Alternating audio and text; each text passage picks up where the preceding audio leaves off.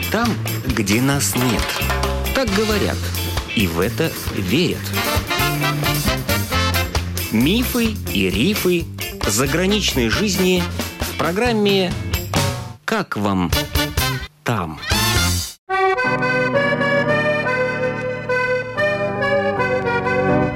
Добрый день! С вами автор программы Галина Грейдена. двадцать пять лет назад рижанка Гея Коган с семьей эмигрировала в Германию, в город Бремен. Гея была членом молодых литераторов при Союзе писателей Латвии. Пишет стихи и сегодня. Печатается в выходящем в Риге международном поэтическом альманахе «Письмена» и в Иерусалимском литературном журнале. Когда Гея уезжала, ей было почти уже пятьдесят, а сыну тринадцать лет. Сегодня Гея расскажет, почему семья приняла решение уехать из Латвии и как в Германии сложилась ее судьба. Ну, в основном чисто бытовые проблемы, наверное, как у многих. Не видели для сына никакого будущего. У меня работы не было на тот период. Муж тоже по возрасту уже был на пределе. Знакомые уже поехали, писали, что все нормально. А у вас какая специальность? Я химик-технолог. Наш политехнический? Да, да, наше отделение переработки пластмасс. А работы не было почему на то время, в девяносто пятый год? Работы раньше не было, а в девяносто пятом уже возобновлять негде было. Я да. работала на ВЭФе, а ВЭФа уже фактически не было. Потом какое-то время я работала так, где придется, в фильме «Латера», которая была тогда, где деньги уже не платили и стаж никакой не шел, потому что это все было так. В девяносто пятом году вы приехали, ну, как тогда говорили, по еврейской линии, да? Да. И, наверное, в те времена, не знаю, как сейчас, какие-то льготы были для вас очень неплохие, для приезжающих? Я не могу сказать, что особые льготы. Было для всех пособие, как и сейчас есть, но это отличалось от тех, кто ехал как переселенцы, спецпереселенцы. По немецкой линии. Им всем засчитывали стаж и начисляли пенсии. У нас этого нет до сих пор. Но, тем не менее, вам, наверное, дали квартиру какую-то, да? Да, квартиру дали, социальную дали пособие, ну и так дальше кто как может. То есть вы сразу поехали в Бремен? Да, мы сразу. сразу. У вас там были какие-то друзья, родственники? Родственников нет, друзья уже были. Вот мы поехали раньше на пару лет. Ну, то есть прежде чем въехать в свою социальную квартиру, где-то пришлось пожить, наверное, да? Да, но у нас этот период как раз был очень короткий. Мы очень быстро эту квартиру получили. А, ну, вы до сих пор живете в этой квартире? Или... Да, да. Как приехали в том же доме, в той же квартире. У нас было желание как-то поменять. Ну, то есть не желание, мы думали, что это необходимо, когда сын съехал от нас, но оказалось, что необходимости нет, учитывая наш возраст, нас оставили тут. Сколько комнат квартира? Как по-нашему говорили, две с половиной, то есть две нормальные, одна совсем маленькая. А как у вас с немецким, свободный, нет? Я не могу сказать, что свободный. Ну, когда надо, я общаюсь, но у меня не такая большая практика. Да, я немножко подрабатывала и общалась с немцами, но... Это же как камень. Пока его вверх толкаешь, ты их толкаешь. Как отпускаешь, он катится вниз. Поэтому иногда я беру немецкие журналы, решаю немецкие кроссворды. Когда-то я больше читала книжки по-немецки, сейчас меньше. Ну, зато все Гарри Поттера прочла на немецком. Сказали, приехали и где-то работали. Где работали? Есть у нас такие конторы по помощи старым людям. Им надо что-то купить, убрать, пообщаться с ними. А вам не обидно было, что вы вот химик-технолог с высшим образованием и, в общем-то, такую... Поняла. Ну, не могу сказать, что очень обидно, может быть, потому что я никогда не была фанатиком своей специальности. Я много вязала, кстати, правда, мало по заказу получалось, но мне это нравится. Первое, что мне сказали в моей жизни, что я профессионал, это по вязанию. Сейчас я бросила просто потому, что уже, ну, не надо, некуда девать, и никто не просит. Но это тоже вид творчества.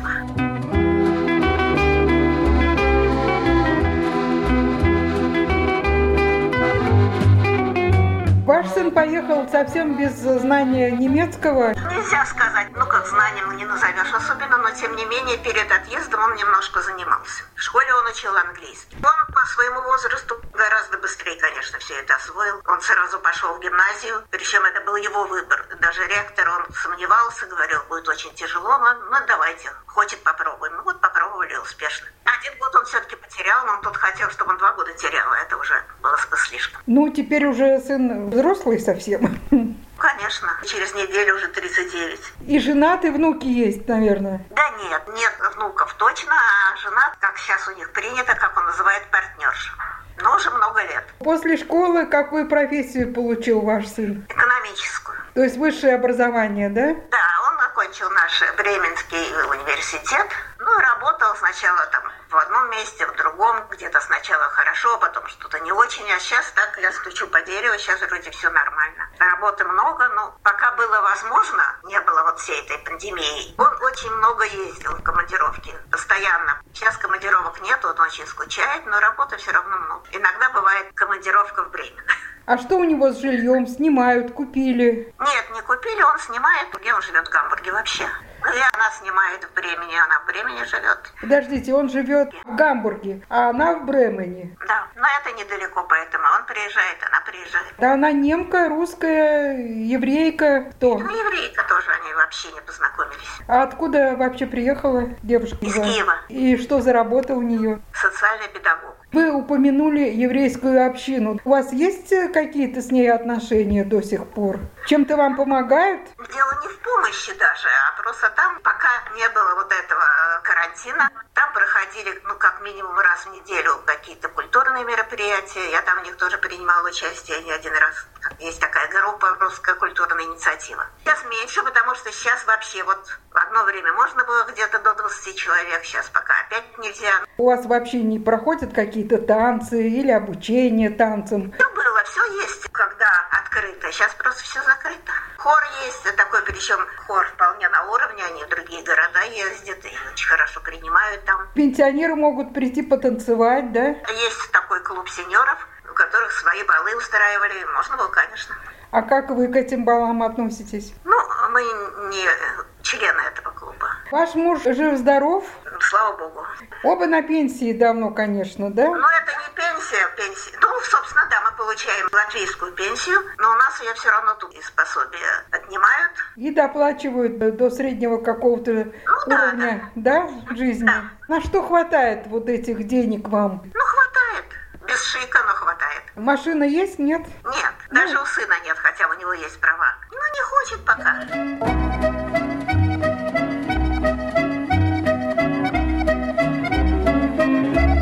Литературная жизнь в Германии. Вам есть где рассказывать свои стихи, где печататься? Ну, литературная, может, где-то больше есть. У нас времени фактически нет. Я когда-то пыталась создать объединение у нас, но там очень было мало народу, и из них тоже уже половины нету. У нас есть клубы авторской песни. Вот в Бремени тоже есть такой клуб. Я не пою, но я туда вхожу как автор. И довольно много они уже написали песен на мои стихи, но исполняют, ездят с ними. То есть клуб авторской песни на русском, да? Да, на русском. Но, например, одна есть у нас францужинка, которая поет по-французски, по-немецки и даже пытается по-русски петь акуджаву. Не скучновато вам жить там? Это все зависит от каждого. Особенно вот сейчас меня спасает то, что у меня, во-первых, сейчас чаще, чем раньше, пишутся стихи какие-то. И потом я стала где-то года полтора назад, наверное, учиться рисовать. Очень хотела всю жизнь, совершенно ничего не умела. Абсолютно.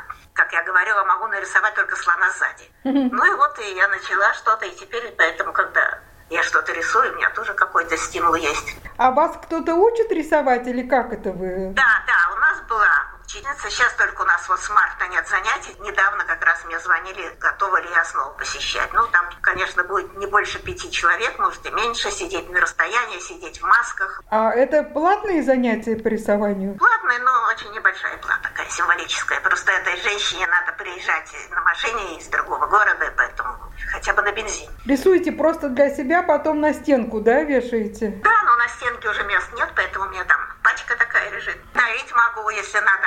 После ковида можно в еврейском обществе выставку устроить. Можно, там у нас один очень активный человек, он уже сейчас хлопочет об этом, что я же не одна там такая. Ну, может быть, что-то получится.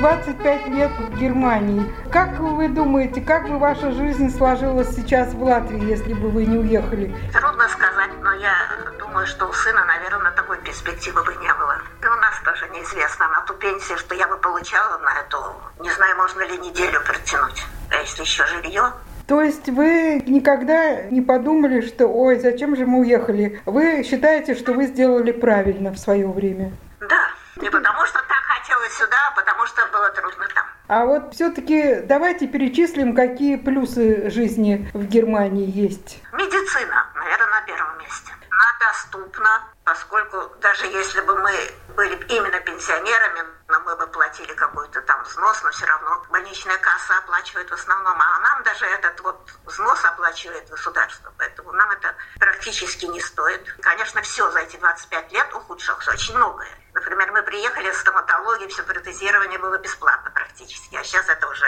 за деньги. Но в остальном, ну вот я могу сказать, что у меня было лечение одно, которое было не жизненно, может быть, так необходимо, я бы жила без этого, но на всякий случай мне провели его. Просто надо было попить курс таблеток. Так эти таблетки стоили тридцать пять тысяч. Касса все взяла на себя. У меня была серьезная операция после этого. Кроме того, что мне там еще какое-то вспомоществование выделили с немецкого фонда, еще свозили на реабилитацию в другой совсем город, в другую область Германии. От дома до дома это все абсолютно ни копейки не стоит. Вот, допустим, вы идете в аптеку с рецептом за каким-нибудь антибиотиком. Это вам бесплатно или надо платить? У нас есть так называемые красные рецепты и зеленые. Если рецепт действительно нужен для здоровья, это все бесплатно. Если так можно обойтись без него, тогда надо заплатить. Не всегда пойдешь за таблетками от головной боли за рецептом. Что-то мелкое берешь сам просто. Капли от насморка, конечно, не выписывают. Против давления, еще какие-то. Это все выписывают, все бесплатно. Например, вам, допустим, предстоит компьютерная томография. Ну вот я недавно проходила. Вам долго надо было очереди ждать? Ну ждать надо было, да. Ну, может быть, недели, полторы. Но у нас бывает очередь к специалистам, там действительно надо ждать по три месяца. Какие плюсы еще, кроме медицины? У нас уж на питание точно хватает, и что мы понемножку как-то куда-то могли поехать. Ну и раздетые тоже не ходили. Ну и потом он уже сын, но он уже сейчас как-то стоит на ногах. А минусы, вот что не нравится? Наверное, нигде не бывает идеально. Ментальность, конечно, какая-то другая. Не нравится, что очень много людей, приехавших совсем с другой ментальностью. Азия, Африка. Тем более наш дом такой, где каждой твари по паре, что называется. У нас четырнадцатиэтажный дом и все кто угодно. Это и грязь может быть, и шум может быть. Ну, а так не опасны вот эти приезжие? Наверное, как повезет, как повезет. Есть всякое. Конечно, люди самые разные приезжают. Особенно молодежь криминальная, которая приезжает без сопровождения. Их уже выгнать не могут, и они попадают сразу под влияние наркодельцов, городских притонов. Все это есть. Бывает, что они нападают, такие вот восточные нападали в трамвае, а бывает, что они первые уступает место. Самое разное. А скажите, как у вас с ковидом? Насколько бушует этот вирус? Ну, среди знакомых я двоих тут знаю. Один переболел довольно так легко, один тяжелее. Есть и сейчас эта волна намного больше, чем была первая. Хотя при этом средства предосторожности, они меньше, чем были тогда. Тогда у нас закрыли полностью все, но кроме продуктовых все магазины были закрыты. Сейчас магазины все открыты. Закрыты вроде бы спортивные эти секции. Бассейны, кажется, закрыты. Но вот не знаю, как парикмахерская. Я с марта сама себя стригу. Маски, магазин в транспорте, на остановках. И в центре, на улице тоже. Да, около вокзала, на вокзале и там, где многолюдно. Отношения очень разные у людей. От чисто наплевательского до того, что я называю сидеть под кроватью. То есть вообще нигде, никому, ни с кем продукты заказывать по интернету. Выходить на улицу, если кто-то издали появился, на другую сторону идти. Ну вот такой разброс. Мы в трамвае ездим, когда надо, и к приятелю тоже приезжаем. Ну, в маске, да.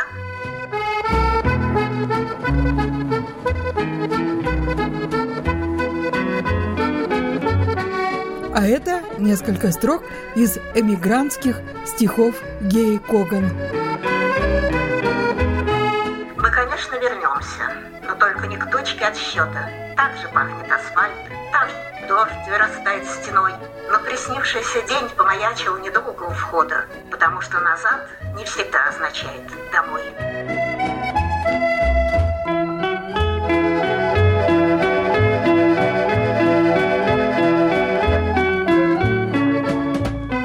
О своей жизни в Германии рассказала бывшая рижанка Гея Коган.